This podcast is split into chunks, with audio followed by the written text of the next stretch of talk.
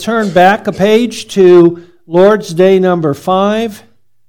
We have questions 12, 13, 14, and 15. Again, we just covered in the first uh, uh, four Lord's Days how great our sin and misery is, or our need, or our problem. Um, and now we begin focusing on the grace of God, man's redemption. And so I'll read the question. If you'll please respond with the answer. Lord's Day number five, number, uh, question 12. Since then, by the righteous judgment of God, we deserve temporal and eternal punishment. How may we escape this punishment and be again received into favor? God wills that his justice be satisfied. Therefore, we must make full satisfaction to that justice, either by ourselves or by another. Can we ourselves make this satisfaction? Certainly not. On the contrary, we daily increase our guilt. Can any mere creature make satisfaction for us? None. For first, God will not punish any other creature for the sin which man committed. And further, no mere creature can sustain the burden of God's eternal wrath against sin and redeem others from it.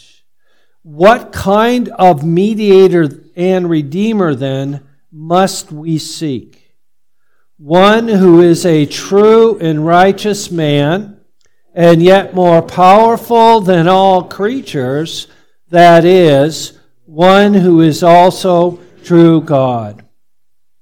Right, uh, next week we'll be going into and explaining what it means. Why did he have to be a true and righteous man and why he had to be true God? But let's just stop and think about it.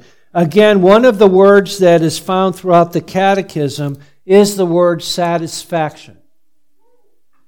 God must be satisfied. He is the Lord. He is the creator. He is the, re- he is the sustainer.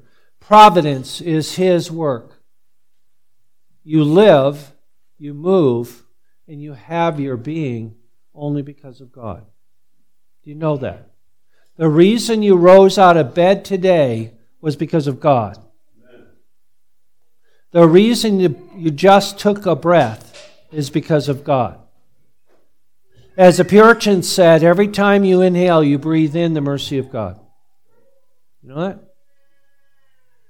The reason your body doesn't fall apart, the reason the heart doesn't stop, the reason that everything exists and continues is because of God and His faithfulness. And He is also a holy and just God and must punish violation of Himself. Does it sound strange to say that God loves himself? God is love. Does God the Father love the Son? Does God the Son love the Father? Did they love each other? Did the Holy Spirit love the Father? Did they love each other from all eternity? Definition of love is care and concern for something outside of yourself. Did they, were they caring and concerned for each other throughout all eternity? And the answer is yes. Well, sin is an attack on the thing that God loves the most Himself. If He loves, He must punish. And so justice is the starting point. By the righteous judgment of God, we deserve in this life and in eternity punishment because it's a sin against the infinite, eternal God. And so that justice must be satisfied. And the question is can you do it? Can you satisfy God? Can you be good enough? Can you do enough? The answer is no. Even if you were to do everything that God called you to do from the moment you were conceived all the way through, you would still be saying, I'm an unprofitable servant, as I've only done what was required. But the problem is, we've sinned. And so that puts us in debt. And God's justice must be satisfied for our debt. And so, can you satisfy God's justice? No. Can any mere creature satisfy God's justice? No.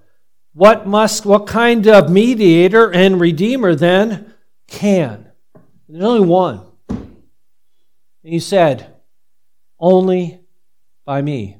I am the way, the truth, and the life. No one comes to the Father. Finish the sentence. But by me. Does anyone, here's a thought. Have you ever heard the statement, all roads lead to God? Have you ever heard that statement? All roads lead to God. I would actually say that that's true. All roads lead to God. The question is, what are you going to do when you get there with your sin? What are you going to do? How are you going to explain away your rebellion against the king in front of the king who is offended by you? Can you give an answer that would satisfy him?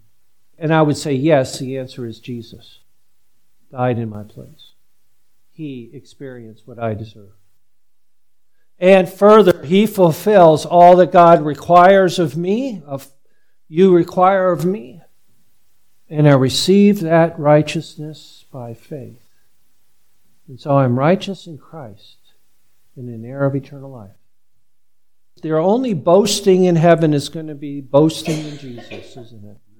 Glorifying the triune God.